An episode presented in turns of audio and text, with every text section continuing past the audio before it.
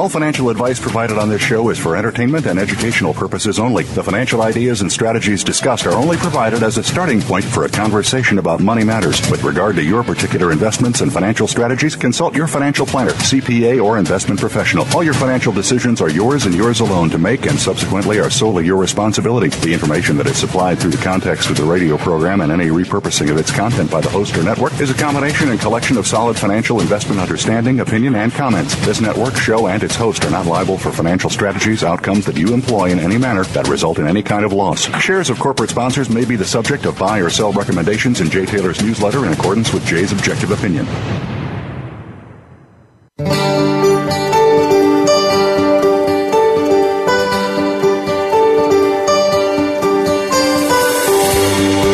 Welcome to Turning Hard Times into Good Times with your host, Jay Taylor.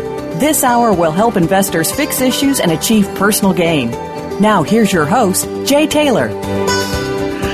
Welcome to Turning Hard Times into Good Times. I'm your host, Jay Taylor, and as I like to remind you each week, I'm also the author of a newsletter called Jay Taylor's Gold, Energy, and Tech Stocks, and my company, Taylor Hard Money Advisors, is in partnership with Chen Lin, who publishes What is Chen Buying? What is Chen Selling?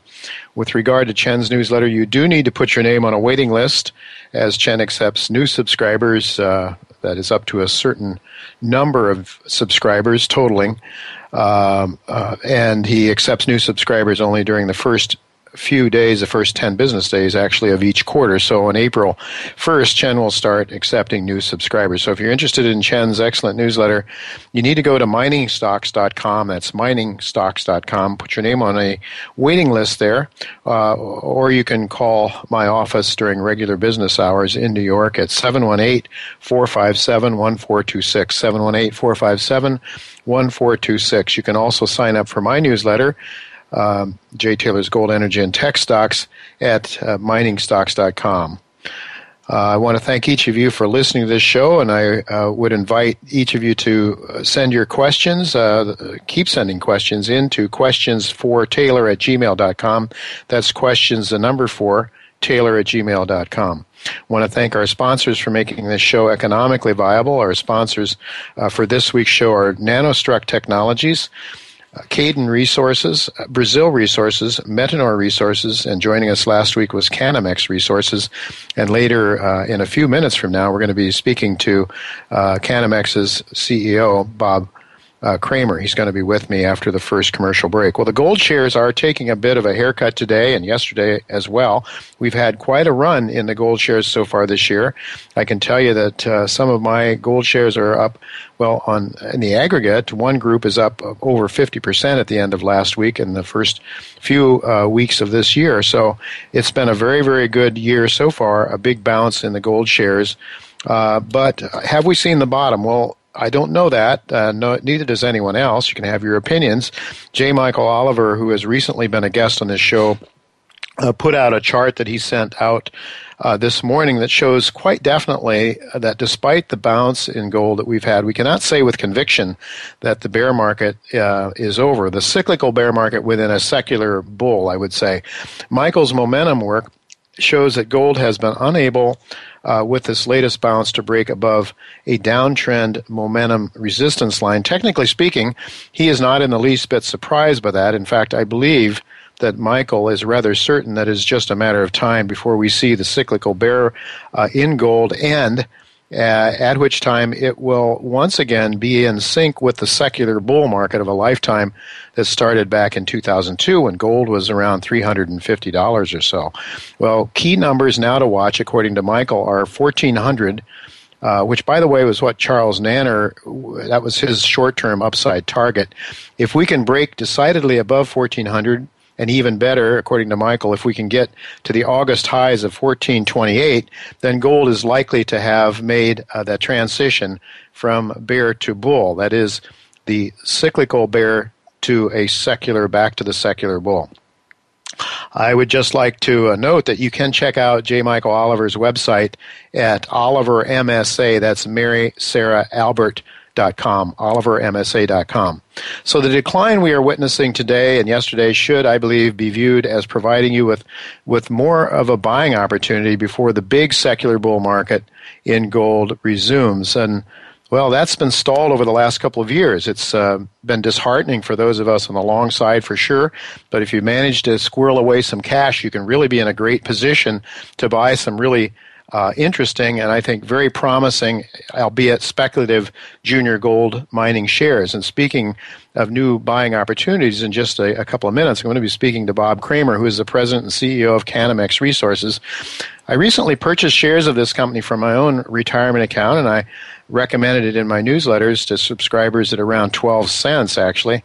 Um, and, and, you know, selling at such a low price, but I think this is just the way this sector is right now. It's not a commentary about this particular company. As a matter of fact, I see it as a great speculative opportunity uh, because it's come out with some very substantial, uh, high-grade, long intercepts. Uh, people that follow this sector, I think most people will be very impressed. Uh, and so Bob will be with me in just a few minutes after our first commercial break, and we'll uh, hear what he has to say about the significance of some of those high-grade intercepts. Uh, and then uh, former World Bank economist and best-selling author Richard Duncan will be with us to talk about the gold standard um, and why he thinks it's not possible to go back to a gold standard. He's also going to talk about quantitative easing. Actually, he thinks it's not possible to start tapering. He thinks quantitative easing is, is here for at least uh, the rest of this year and probably into next year as well. But uh, he's going to talk about a model that's he, that he's put together. It's a liquidity model that is geared to help you and me and other investors know when to put uh, perhaps step on the accelerator and become more aggressive Uh, in buying stocks, and uh, when maybe to leave off the accelerator and even tap on the brakes. So his uh, uh, his uh, model, it's a um, liquidity model, is really geared to helping you know when to become more aggressive or less aggressive in the uh, in your investments, not just in gold but in general in the equity markets. So um, I should note that. Um, If you hang around and listen, you'll get a code that's necessary uh, to subscribe at a fifty percent discount uh, to Richard's service. So uh, in addition to uh, his, his very interesting views, I think uh, it, it pays for you to stick around and listen to what Richard has to say and, and get that fifty percent discount on his uh, on his service if you uh, are so inclined. Okay, well, I see it is time. We need to go to commercial break, but don't go away because when I return, I'll be right back with Bob Kramer, the C E O of Canamex Resources.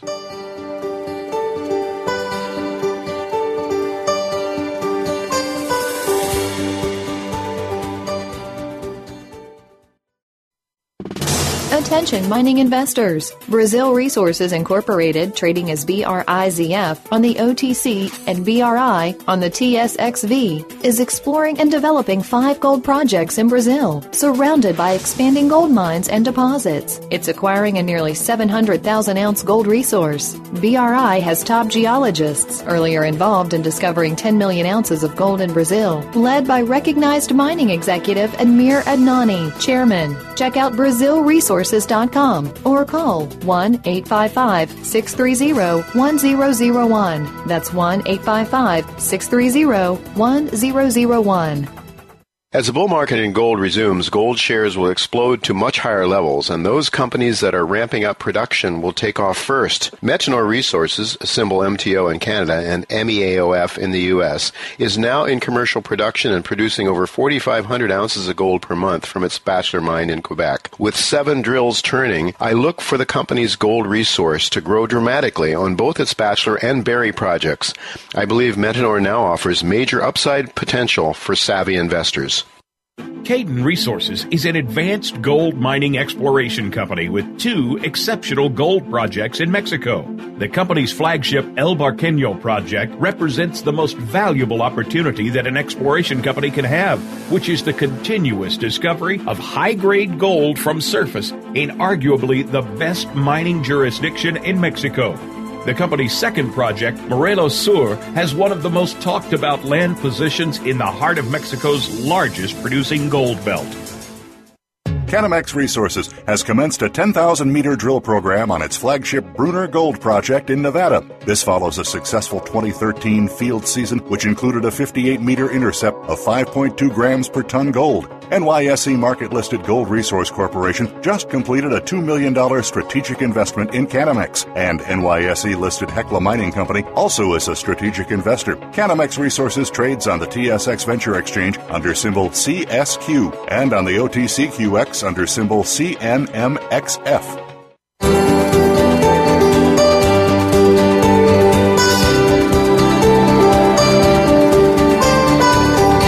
Listening to Turning Hard Times into Good Times with your host, Jay Taylor. If you have a question or comment about today's show, Jay would love to hear from you at one eight six six, four seven two, five seven nine zero. That's one eight six six, four seven two, five seven nine zero. You can also send an email to questionsfortaylor at gmail dot com. That's questions, the number four, Taylor at gmail dot com. Now, back to our program. Welcome back to Turning Hard Times into Good Times. I'm your host, Jay Taylor, and I'm really glad to have with me for the first time today Bob Kramer. He's the president and C E O of Canamex Resources Corp. Canamex Resources Corp trades in Canada under the symbol of C S Q. Uh, you can buy it down here in the States, as I have, under the symbol C N M X F. Uh, it's trading today at about ten and a half cents U S, a little higher than that in Canada these days. one hundred twenty-one million shares outstanding. The company has had a historical, not yet a forty-three one oh one, resource of three hundred eighty-five thousand ounces of gold. Uh, it has some of its major shareholders are quite impressive. Gold uh, Resources, Hecla Mining, uh, and management has a nice chunk of shares as well, which is something I always like to see. I like to know management's interests are tied with mine as a shareholder. Uh, so this is a company that um, uh, we're going to hear something about. It's selling, as I say, about ten and a half cents. Um, and uh, so I should mention that the stock uh, that I did recommend this stock to my subscribers this past weekend, uh, and I think I did tell you that I've purchased some myself. So it's really good to have uh, Bob Kramer with me. Welcome, Bob. It's good to have you on Turning Hard Times into Good Times. Jay, thank you very much. A pleasure to be on your show. Uh, great to have you. Um, time being um, an issue here, we want to get right into it. Your flagship property is the Bruner property located in central Nevada. Can you tell our listeners a little bit about the history of this property, which I know has been explored by some pretty impressive uh, and successful mining companies in the past? You're quite correct. Uh, the property is located in an area called the Walker Lane District, east-southeast of Reno, surrounded by multi-million ounce deposits. Probably the most well-known uh, is the Round Mountain Mine, which has produced over ten million ounces of gold over several decades. And as you noted, uh, in the past, Morrison, Knudsen, Miramar, Glamis, Newmont, and Kennecott all um, over a period of a couple of decades uh, did work on the property, resulting in uh, a non forty-three one oh one compliant um, summary of, of what was found, indicating about three hundred eighty-five thousand um, ounces. Classic Nevada uh, oxide uh, potential open pit, uh, heap leachable. And uh, that's the area on the property that we call the historic resource. About a mile from that is an area we call Pinellas East, where we had a very significant discovery that was announced in July of uh, twenty twelve, wherein we uh, intersected uh, one hundred ten meters of four point oh eight grams. That is really impressive, no question about it. You had uh, you had several intercepts, and I want to ask you a little bit more about that. You're earning in, I think, seventy-five percent into this property. What do you have to do uh, to earn your seventy-five percent, and who are you earning it from? We're earning from a company called uh, Patriot, uh, which uh, trades uh, in the U S on the uh, on the pink sheets, Uh, and we have structured the transaction so that when we spend a total of six million dollars, which is obviously not uh, an issue for us, uh, we earn uh, seventy percent, and then according to the agreement, uh, and another five percent would come by way of a bankable feasibility study. It's unlikely that we would take that final step. That, that math just doesn't make sense. So we look at this as a uh, seventy thirty uh, proposition, and depending upon the financial ability of Patriot at that time, the way the, the agreement is structured is they would they could be watered down once we call for uh, a, a joint venture uh, mm-hmm. after we've earned our interest. Okay, well, you have a historical resource of three hundred eighty-five thousand ounces. You mentioned their oxide. It's a heap leach, uh, open pit heap leach target, uh, which is always, you know, a good way to start because your economics can be much more favorable than a, than a high-grade underground mine. But, you know, that's all fine and dandy, and I think that's uh, more than justifies your current share price in my view, although uh, you will need to upgrade that into forty-three one oh one. When do you expect to do that? We've announced uh, a rather considerable drill program, ten thousand meters, about one thousand meters of core, nine thousand meters of R C or reverse circulation, about twenty-nine holes in the historic resource area that we were just talking about, and another twenty-four holes in uh, Pinellas East. We've actually uh, completed the first of the fifty-three holes, so we are back on the property drilling. This is going to be a very aggressive uh, period of time for us. Yeah, you're, uh, the Pinellas East uh, you talk about, which is, to me, very exciting. This is what really turned me on to the story. To find that you have the uh, open pit heap leach target, that's good, and that could be economic in its own right. Perhaps someday we have to, you have to do more work. Um, uh, but it's this high grade that um, that you talk about, four hundred eight grams over one hundred ten meters, another intercept three point one gram over ninety-one meters, and five point two three grams over fifty-seven, fifty, almost fifty-eight meters. These are astoundingly good holes. Uh, you believe this is a feeder zone that's feeding the higher, the lower grade oxides at the surface. Is that right? Yes, that's particularly so with respect to B thirteen forty that you uh, referenced, fifty-eight meters of five point two three grams, because that is in the historical resource area. My partner in this, Greg Hahn, who is the geologist, I'm more the financial guy, uh, he's what I call a been there, done that geologist. He's taken properties from exploration through development into production. He has run gold and base metal mines in the western U S So he, you know, as they say, this is not his first rodeo. He looked at the work that had been done by the other companies as we neared the end of, of last field season, twenty thirteen, and felt that um, there was the potential for that high-grade feeder zone, which you've referenced, and uh, designed and, and uh, drilled hole B thirteen forty, which which absolutely nailed it. So you wind up in a situation where something that had, perce- had been perceived as being a relatively low grade, heap leachable, um, potentially economic, certainly, but, but let's be realistic, not uh, necessarily something that's going to move the needle as far as the market is concerned.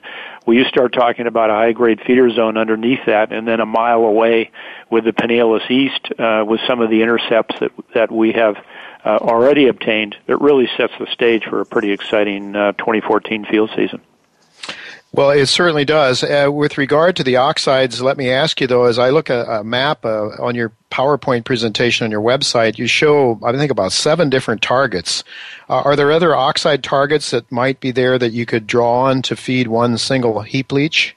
Yes, that certainly, uh, that potential uh, most assuredly uh, exists. And I think what's really important for your listeners to understand is that, unlike many small companies who really focus just on on the drilling, we have really focused in on the metallurgy, and we've done a full column leach test on the ore from uh, the historical resource. Did that with Capps Cassidy, very well-known company uh, in the U S, and uh, we had uh, eighty-five percent plus recovery. Actually, when we stopped the test at uh, eighty-three days, we hit uh, at eighty-nine percent recovery with low reagent costs.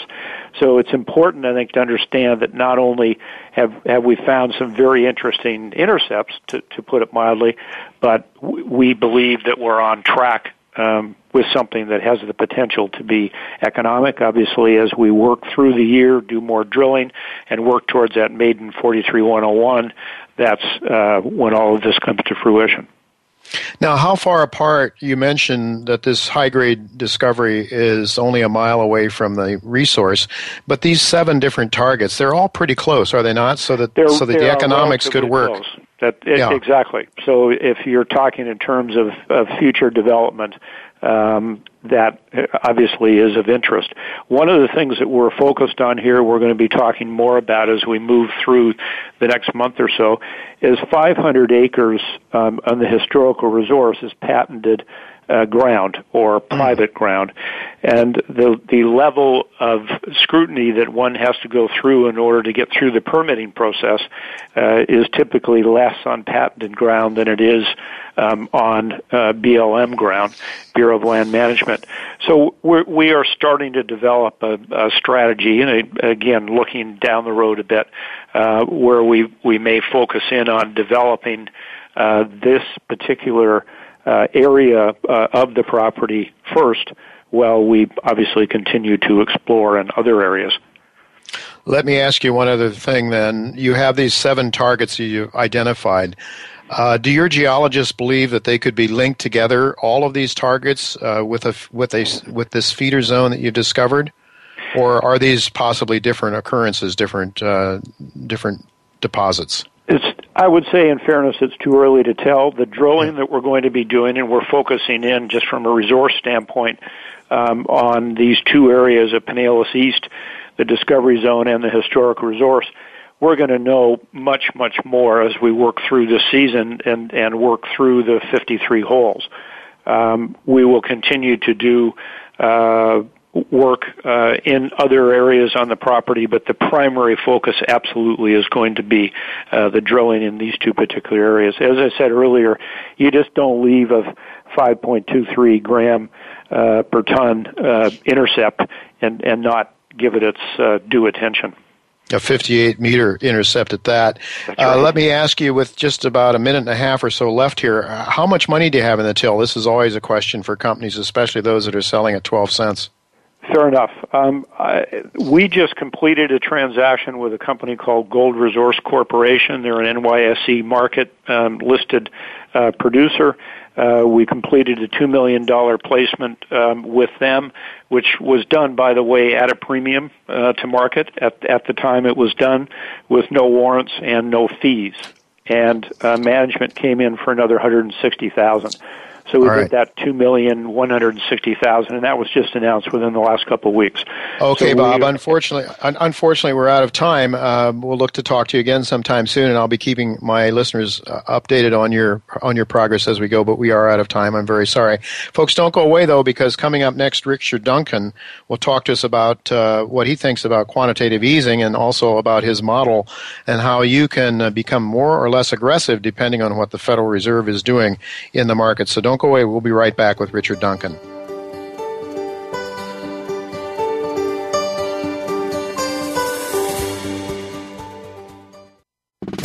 Attention mining investors. Brazil Resources Incorporated, trading as B R I Z F on the O T C and B R I on the T S X V, is exploring and developing five gold projects in Brazil, surrounded by expanding gold mines and deposits. It's acquiring a nearly seven hundred thousand ounce gold resource. B R I has top geologists, earlier involved in discovering ten million ounces of gold in Brazil, led by recognized mining executive Admir Adnani, chairman. Check out Brazil Resources .com or call one eight five five, six three zero, one zero zero one. That's one eight five five, six three zero, one zero zero one. As the bull market in gold resumes, gold shares will explode to much higher levels, and those companies that are ramping up production will take off first. Metanor Resources, symbol M T O in Canada and M E A O F in the U S, is now in commercial production and producing over four thousand five hundred ounces of gold per month from its Bachelor mine in Quebec. With seven drills turning, I look for the company's gold resource to grow dramatically on both its Bachelor and Berry projects. I believe Metanor now offers major upside potential for savvy investors. Caden Resources is an advanced gold mining exploration company with two exceptional gold projects in Mexico. The company's flagship El Barqueño project represents the most valuable opportunity that an exploration company can have, which is the continuous discovery of high-grade gold from surface in arguably the best mining jurisdiction in Mexico. The company's second project, Morelos Sur, has one of the most talked about land positions in the heart of Mexico's largest producing gold belt. Canamex Resources has commenced a ten thousand meter drill program on its flagship Bruner Gold project in Nevada. This follows a successful twenty thirteen field season, which included a fifty-eight meter intercept of five point two grams per ton gold. N Y S E market-listed Gold Resource Corporation just completed a two million dollars strategic investment in Canamex, and N Y S E listed Hecla Mining Company also is a strategic investor. Canamex Resources trades on the T S X Venture Exchange under symbol C S Q and on the O T C Q X under symbol C N M X F.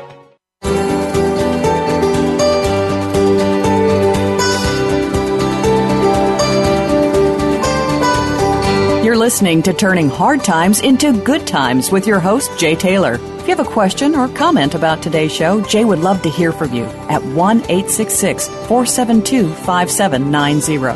That's one eight six six, four seven two, five seven nine zero. You can also send an email to questionsfortaylor at gmail dot com. That's questions, the number four, Taylor, at gmail dot com. Now, back to our program.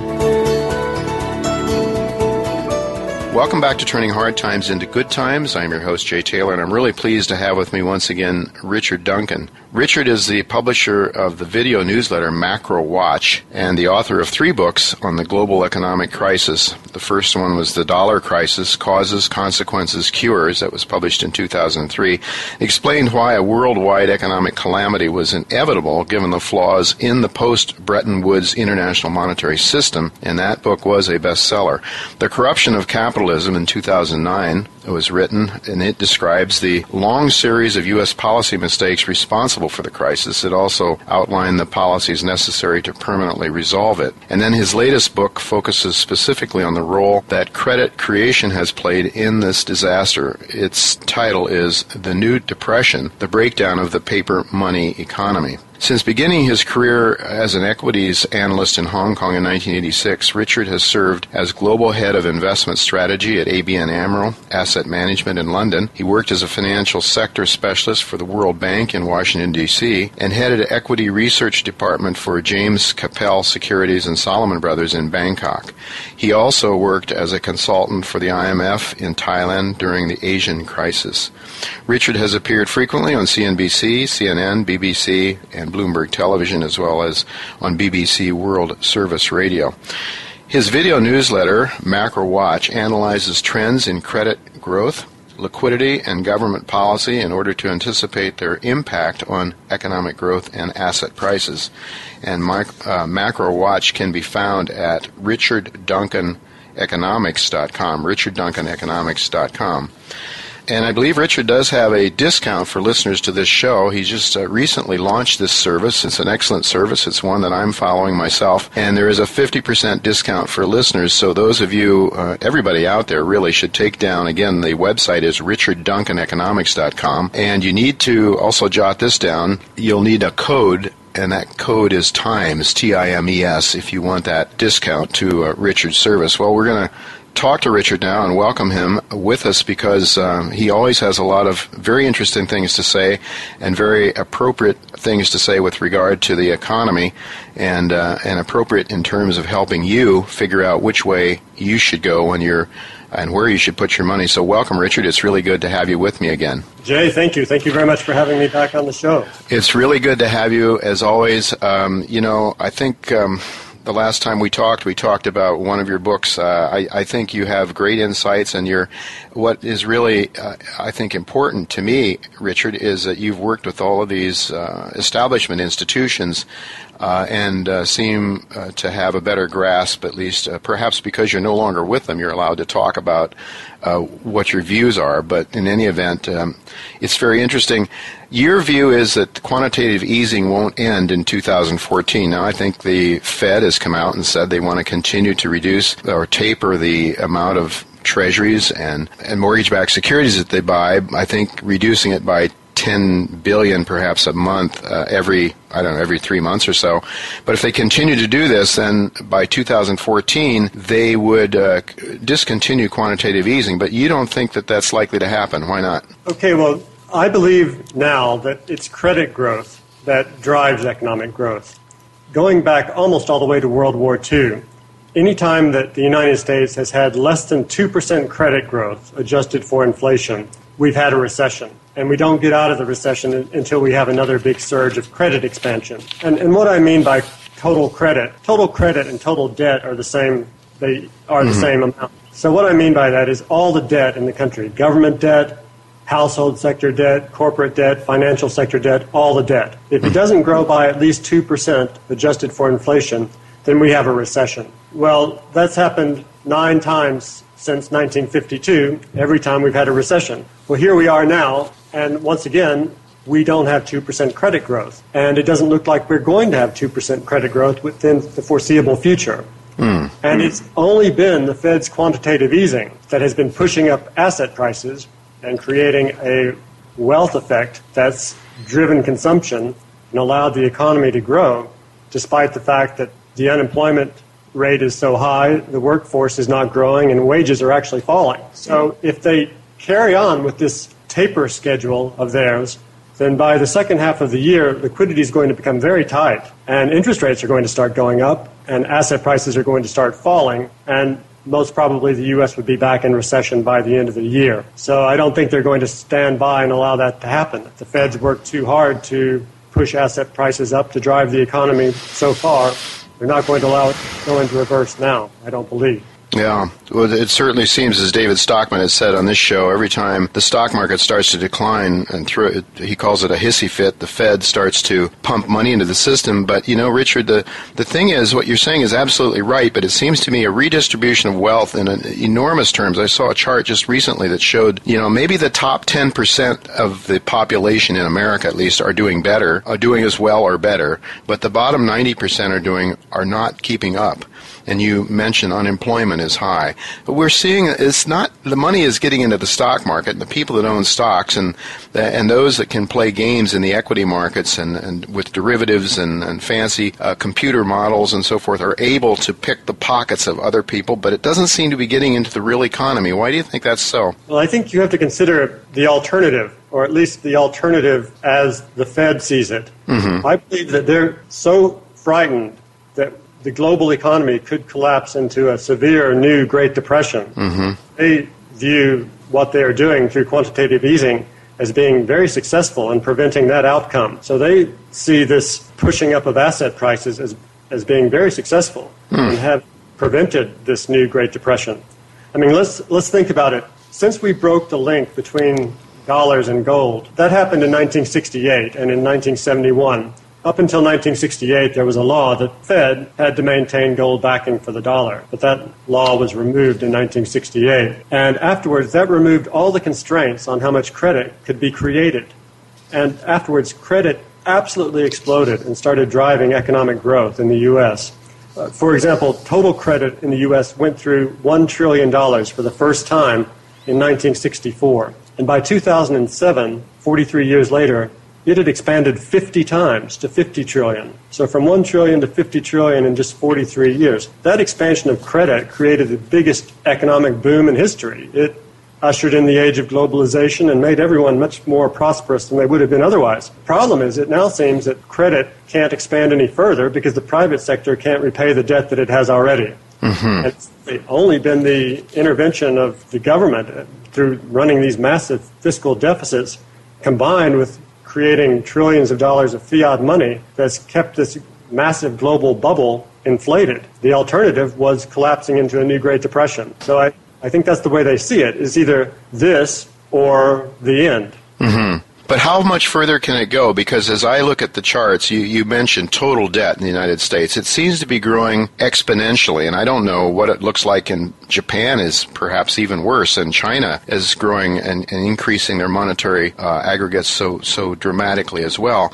But, you know, when I look at this chart of exponential growth in debt, and then I look at the chart of G D P, G D P is growing at best in a linear fashion, and debt is growing exponentially. It just seems to me, Richard, that sooner or later, this can't go on. that it's going, the system's going to break down. I hear what you're saying. In the near term, you know, the Fed says, well, it's either this or that, and the lesser of two evils is to keep the game going, to kick the can down the road a little further, as they say. But how much further can this go? You know, I was reading something from Jim Rickards, who's also been on this show in the past. Recently, Rickards is saying that he's spoken to a couple of Federal Reserve uh, officials, and they're really very, very concerned about the Fed's balance sheet, in fact. And uh, they, they even said that if the Fed, uh, they, they acknowledge privately that if the Fed were to mark its, uh, its assets to market, that it would in fact be underwater. And now if we're starting to have higher interest rates, if that if that occurs, because interest rates have been kept so artificially low for so long, I mean, it seems to me at some point there could be a loss of confidence in the dollar, possibly. You know, I know that you're an Austrian economist, and I am too, although I'm afraid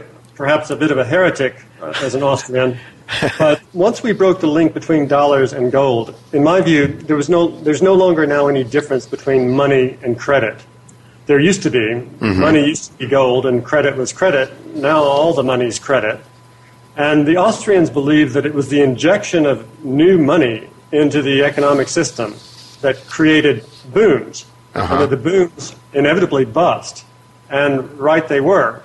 Uh, but we've been injecting so much credit into our economic system now for five decades. It's expanded from one trillion dollars to fifty trillion dollars.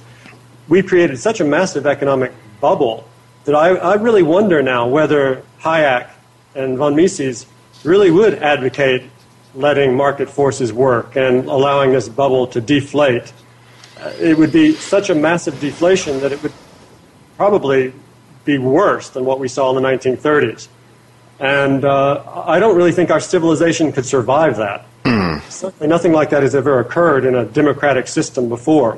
Mm-hmm. So I think our policymakers feel that they don't have any choice. However we got here, here we are. Either we keep this bubble inflated, or else, uh, or else we relive the worst horrors of the nineteen thirties and perhaps even the nineteen forties. So you're, how long can it go on? Well, on the private sector side, it looks like the household sector can't bear any more debt. Mm-hmm. The corporations are still borrowing. And they're using that money that they borrow to buy back stocks, to push up stock prices and boost the corporate managers' bonuses.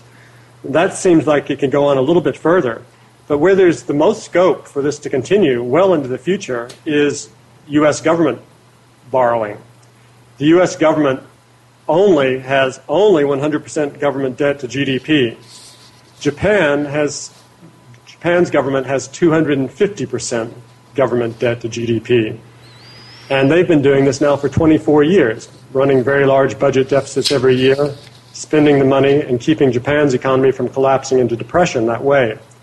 So, and they've managed to do this without driving up interest rates in Japan. The yield on the ten-year government bond there is roughly sixty basis points. The government can borrow money for ten years at sixty basis points a year.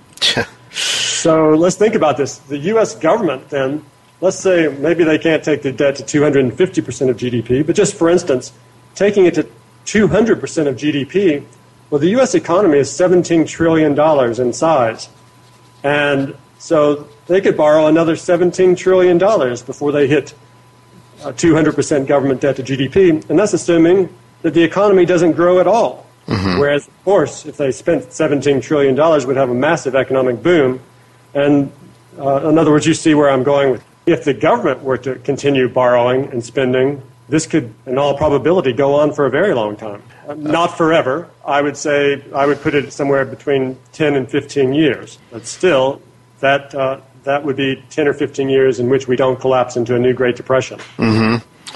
Yeah, I mean, it's it's buying some more time. Agree, I agree with you on that. But as I hear what you're saying is that the government is getting bigger and bigger, and so it's it seems to be probably crowding out the private sector, no? You know, I think it's we're well past that. I like to think of it as in this way. It looks to me that capitalism died during the two world wars when government the government essentially had to take over the economy. If we just focus on the Second World War. Mm-hmm. The United States was in a depression for ten years, and then the war, war started, and then government spending increased nine hundred percent. And that massive increase in government spending, of course, well, that into the Depression and put everybody back to work.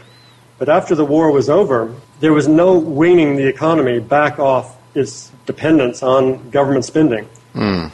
For a brief while, the government spending dropped back to something like, before, before the Depression, the government was spending something like three percent of G D P. During World War Two, it went up to more than half of G D P. Then government spending dropped back to about twelve percent of G D P, but after the war, but very soon the Korean War started and the Cold War started. And now on average, the government has spent roughly twenty-one percent of G D P for the last seventy years. So we've had a government-directed economic system now going back to World War Two. And the problem is, is now this is this has already distorted the economy. Yeah. It's created yeah. all kinds of misallocations and all kinds of trouble that wouldn't have come about if we'd remained in a laissez-faire economic system. But a laissez-faire economic system probably would not have allowed us to defeat the Nazis or the Soviet Union, for that matter, who, who certainly were using all the tools of the governments, their governments' resources available to them. Yeah, it, it seems to me that the uh, the disease or the cure may be worse than the disease longer term, while buying some time in the shorter term. It was Jimmy Carter just recently said to a German trade group in Atlanta that the United States does not currently have a working democracy. It seems to me that what we're doing is undermining the very the very concept of the uh, U S Constitution, which I, I somewhat argue that uh, once we went off the gold standard, that was a violation, and, and the U S Constitution, the seeds were planted for its destruction. Uh, certainly, as As you say, to finance wars. Um, that's what governments have done forever. They've uh, debased their currency. How uh, how important do you think then the the gold issue was in this whole evolution? I mean, we, we didn't go off the gold standard completely until like nineteen seventy-one or nineteen sixty-eight, if you want to take that date. But had we stayed on the gold standard back then, uh, international gold standard, the world would be a much different place now, it seems to me, and that the United States would not have been able to take the leading role that it has taken uh, during that time frame. Do you agree? Absolutely. The world would be a very different place. The U S would have had far fewer resources available to it. I think if I could choose, and we could all do it over again, I think it would probably have been a better idea to remain on the gold standard. But you have to keep in mind that the Soviet Union might still be around had we done that, because the government wouldn't have been able to spin them into, into bankruptcy the way that President Reagan did. And no telling what kind of world it would be. We wouldn't have had these massive trade deficits. So China would, and Japan would not have had their massive trade surpluses. Mm-hmm.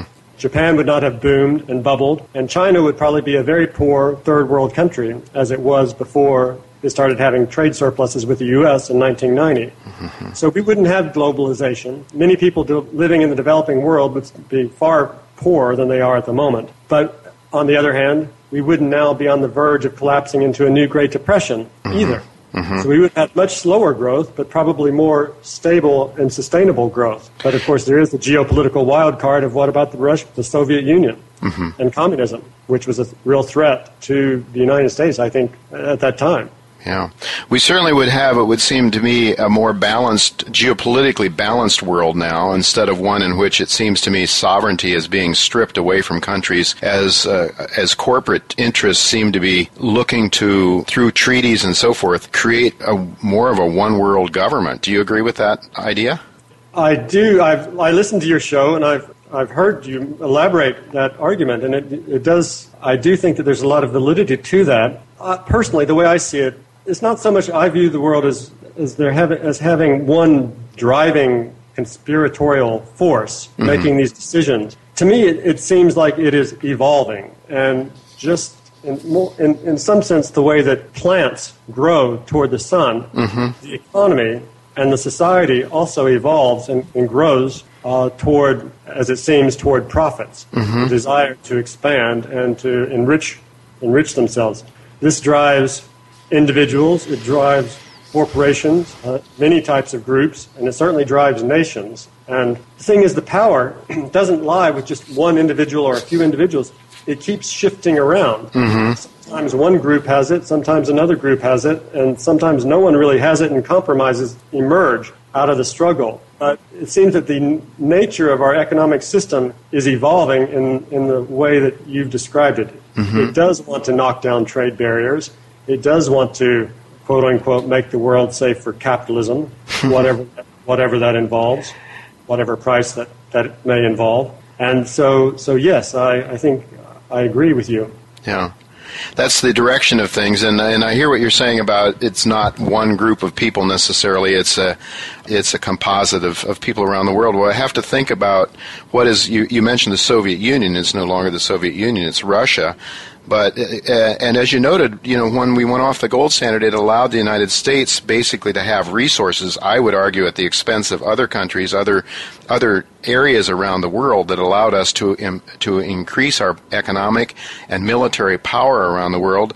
And now you see uh, the Ukrainian situation, and, and the Chinese are gobbling up as much gold as they seem to be able to get. And both the Chinese and the Russians and some of the other developing countries have talked openly, Iran would be one as well, about wanting to get rid of this um, of the U S dollar as the means of, you know, clearly they see the U S dollar as a as a weapon, as a means of gobbling up resources, and there seems to be some resistance to this. Do you see that uh, as part of what's going on in the Ukraine right now?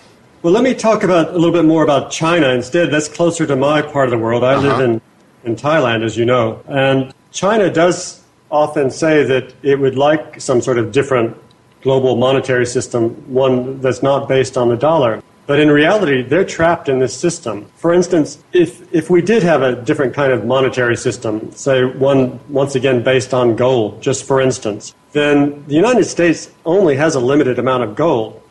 And it has such a large trade deficit with China every year. Within, I would guess, within three to six months, the United States would have to pay all of its gold to China to cover China's to cover the things it buys from China. Mm-hmm. And then after after six months, the United States would have no more gold. Therefore, it could not buy another pair of tennis shoes from China. Therefore, China's economy would implode because it's absolutely dependent on export-led growth and exporting to America. Mm-hmm. So they need to export to America, and the only way that, in order to create tens or hundred, hundreds of millions of jobs within China, that's what they've been doing now for decades. And without this ability to export to the U S, which involves agreeing to accept dollars in exchange, China's economic evolution simply would not have taken place. And if we went back to a gold-based international monetary system, that would mean that China's trade surplus would would go back into balance and China's economy would collapse. Mm-hmm. By the way, China's economy is quite a mess as it is already. Yeah. So they certainly Couldn't, they couldn't withstand that. Yeah, and certainly we've cut back on our imports from China very dramatically, I think in part when the consumer hit the wall uh, after two thousand eight, two thousand nine perhaps, and there's been a, a sharp um, reduction in imports from China. There would be those that argue that uh, China already has all of our gold, but that's another issue that uh, we, we don't have that much time to Uh, to go into a lot of other topics I'd love to uh, pick your brains on, but basically I'd, I'd like to for you to talk a little bit about your model, which is really a liquidity gauge. Talk to our listeners a little bit about your model and what it's telling you now about where we're at uh, uh, in this cycle. Okay, I have something I call a liquidity gauge that measures the liquidity within the financial system. It's, it's pretty basic. It's not very complicated. There are two sources of liquidity, as I define it. One is the Fed's quantitative easing. When the Fed prints money and buys financial assets, it injects liquidity into the system. That's the first kind of liquidity. There's a second kind of liquidity that's a little bit more complicated, and that comes from the central banks outside the United States, like the P B O C in China, mm-hmm. because they too are creating fiat money and using it to buy dollar assets. And you can measure this by the size of their foreign exchange reserves. So this year, for example, China's trade surplus with the United States is going to be something like three hundred billion dollars. So three hundred billion dollars will go into China, and as the manufacturers, they sell their goods in the U S, they're paid in dollars, they take those dollars back to China, they want to convert them into the Chinese currency, the yuan, but if they did that in a free market, that would drive the yuan up to such a high level that it would kill China's export-led growth and their economy would go into recession. So to prevent that from happening, the Chinese central bank, the P B O C, it creates yuan out of thin air and buys all of the dollars coming into China. So this year, the P B O C will create three hundred billion dollars worth of yuan and buy three hundred billion dollars. And once they have those dollars, they will use those dollars to buy U S dollar assets. So that's the second source of liquidity mm-hmm. in the U S. So the Fed's printing paper money, and other central banks printing paper money and using it to buy dollars. Yeah, so that injects the liquidity, and the thing that absorbs the liquidity or sucks the liquidity out of the system is the U S budget deficit. So if you add the two sources of liquidity and deduct the size of the U S budget deficit, then you can see whether there's excess liquidity or a liquidity drain. And when there's excess liquidity, asset prices, stocks, property, bonds, commodities, tend to go up. And when there's a liquidity drain, asset prices tend to go down. So we saw the peak levels of excess liquidity, based on this liquidity gauge, occurred in the year two thousand when we had the NASDAQ bubble, and again around two thousand five, two thousand six when we had the U S property bubble. And then, once again, an all-time new peak occurred last year because the Fed printed a trillion dollars and injected it into the markets. And so last year, once again, the stock market went up thirty percent, and home prices went up thirteen percent in the U S because the liquidity gauge was showing a great deal of excess liquidity. Now, it's going to be interesting. You can look on a quarter-by-quarter basis, and things are going to change quite radically in the second half of this year. In the second quarter of this year, we're still going to have a considerable amount of excess liquidity because based on the Fed's current plans of tapering, that suggests the Fed's still going to print one hundred forty-five billion dollars in the second quarter. But in the second quarter, the government's not going to borrow any money because in the second quarter, the Americans pay taxes. Mm. So, so the trade, there won't be a budget government budget deficit in the second quarter. So between the Fed's injecting one hundred forty-five billion dollars through quantitative easing and the additional money that will come in from abroad, as I explained earlier, we're going to have a lot of excess liquidity in the second quarter. And so there could continue to be upward pressure on asset prices. And I believe that explains why the, the stock markets are still flirting with all-time high levels now. Mm-hmm. But things change in the third quarter, because in the third quarter, the Fed will only be printing eighty-five billion dollars. And in the fourth quarter, only twenty billion dollars. And the government will once again be back in the markets borrowing to fund their budget deficit. So at that point, we move from a excess liquidity situation in the second quarter to a liquidity drain in the third quarter and a severe liquidity drain in the fourth quarter. So I believe at that point, sometime after mid-year, we'll start to see interest rates on the ten-year bond yield moving up, hmm. causing property prices and to move down and stock prices to move down and therefore net worth to move down and consumption to move down and the U S to start heading back to recession, at which point I believe the Fed will flip-flop and announce that they're going to continue with even more quantitative easing or continue on with quantitative easing on into twenty fifteen and in all probability well beyond twenty fifteen. So I don't think Q E is going to end this year. No. I think it's going to be dictated by the level of the stock market. Yeah. Well, it's fascinating stuff, Richard. Unfortunately, we're just about out of time now. But I should mention to my listeners that uh, what Richard's talking about, this liquidity gauge, is accessible at Macro Watch. That's Macro Watch. That's Richard's new service. And I guess, Richard, what you're doing is these, these items you just talked about, these factors that increase liquidity or decrease it, is what you watch and keep your, your subscribers abreast of. And then they can use that for their own investment decisions to a certain extent. For example, if you think the system is going to contract, there may be some short sales uh, on the equity markets and so forth that individuals might want to consider or, or factor into. On the other hand, uh, if the expansion is continuing, then obviously you want to you, you want to join the party or stay with the party until it's over, right? That's right. Yeah, I think in this new age of fiat money that we're living in, it's credit growth drives economic growth. Liquidity determines the direction of asset prices. And the government attempts to control both credit growth and liquidity to make sure that the economy doesn't collapse. So MacroWatch analyzes these trends in credit growth, liquidity, and government policy, because those are the things that will determine which way asset prices move. Well, it's it's fabulously interesting. Uh, it really is, Richard. You know, it, it isn't what necessarily what I would like to see.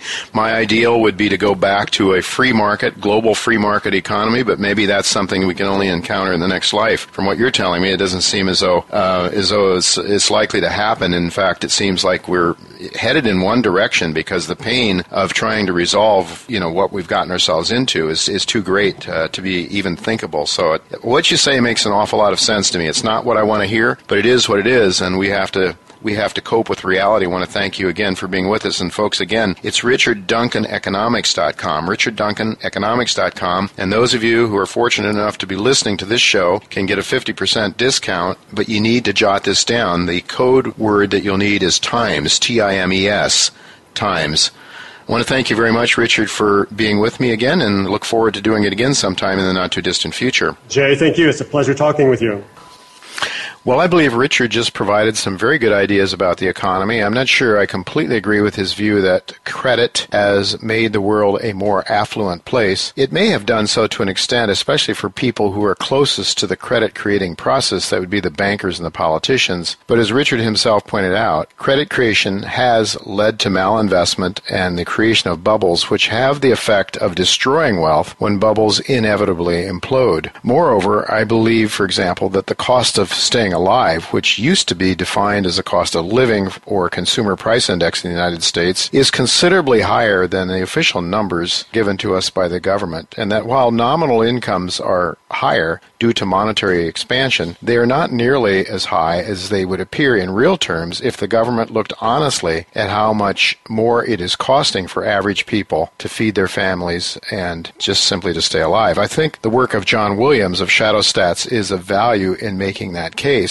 So I think Richard is right in saying we would have been better off not going off the gold standard. But now that we have done so, it has all been inevitable that policymakers will continue down the same path, the same pathological line, quite frankly, until the entire global system blows up. Richard thinks we could have another fifteen, twenty years or so before the system finally implodes. And in thinking about that, I'm reminded of a tiny book I read by a medical doctor and futurist, Doctor Richard Swenson. His book was written back in nineteen ninety-nine when he observed how various data points, including debt, was growing exponentially and how that was very unstable. Doctor Swenson's view at that time was that he could not see how the world could hold together beyond another hundred years, except for some sort of divine providence. Again, the name of that book is Hurtling Towards Oblivion, published by Nav Press in nineteen ninety-nine. I would suggest that you pick up a copy and read it if you really want to sort of think seriously about the problems that lie ahead. But getting back to Richard's view that the existing system could remain in place for another decade or so, he may very well be right. As Ron Paul himself has said on this show, Ron said that he was surprised at how long the Keynesian has, Keynesians have been able to keep the system intact. Agree or disagree on Richard's points, I am thankful to him for coming on our show and also for granting you, my listener, a fifty percent discount subscription to his Macro Watch service, which you can access at Richard Duncan Economics dot com. He provides a video service that you can use, uh, actually go there to sample the video service at Richard Duncan Economics dot com. And if you go there and sign up for the service, your cost as a listener to this show will be two hundred fifty dollars a year as opposed to five hundred dollars a year for regular subscribers. But you do need to know your password or your code, and that is TIMES, T I M E S. One thing I believe is that whatever the future holds, we owe it to ourselves and to our families to do the best we can to love and care for them, those around us, our families, and others. And I believe Richard's liquidity gauge could be very helpful in that process, in re- remaining solvent and increasing wealth, which, of course, is a big part of taking care of our families and ourselves. It was also a pleasure talking today with Bob Kramer, the C E O of Canamex Resources. This is a company I've recently purchased shares of for myself based on some really high go- high-grade gold feeder zone intercepts that the company has encountered in Nevada. Given the fact that the stock has been trading at only around thirteen cents, I could not resist rolling the dice just a bit on this one. I think it could really come up big for some of the reasons that Bob explained earlier today. I must say that I am very excited about the junior gold share sector in general, now that it could very well be that the real rise in gold will occur sometime in the second half of this year. As Richard Duncan suggested, that is when he thinks the Fed will do a turnabout and actually start increasing quantitative easing rather than tapering it. That time frame would also fit some of the technical analysts I respect, like Doctor Robert McHugh and Charles Nenner. Nanner's cycle work, for example, has a cyclical bottom for gold in the July to August time frame. Meantime, it may well be that gold shares will continue to lead the bullion market as they certainly have done so far this year. The shares I cover in my newsletter, for example, Jay Taylor's gold, energy, and tech stocks, are up between thirty-five and fifty percent depending on the category, while gold is up twelve to fifteen percent. Go to mining stocks dot com to sign up for my newsletter. It's published weekly and also a monthly issue is sent out. Next week, my special guest will be Alistair MacLeod, who will talk about a topic very much related to what Richard Duncan talked about today, and that is the current monetary situation and gold. And I may have a uh, newsletter writer or two on my show as well to talk about the junior mining sector next week. In closing, I want to thank each of you for listening to this show, making it the number one show on the Voice America Business Channel. Thanks to Tacey Trump, my producer, Matt Widener, my, my engineer, for making this show logistically possible. Until next week, goodbye, and God's blessings to you.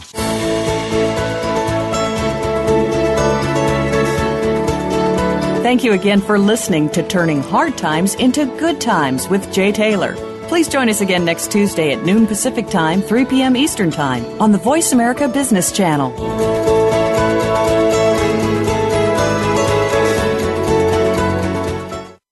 Caden Resources is an advanced gold mining exploration company with two exceptional gold projects in Mexico. The company's flagship El Barqueño project represents the most valuable opportunity that an exploration company can have, which is the continuous discovery of high-grade gold from surface in arguably the best mining jurisdiction in Mexico. The company's second project, Morelos Sur, has one of the most talked-about land positions in the heart of Mexico's largest producing gold belt.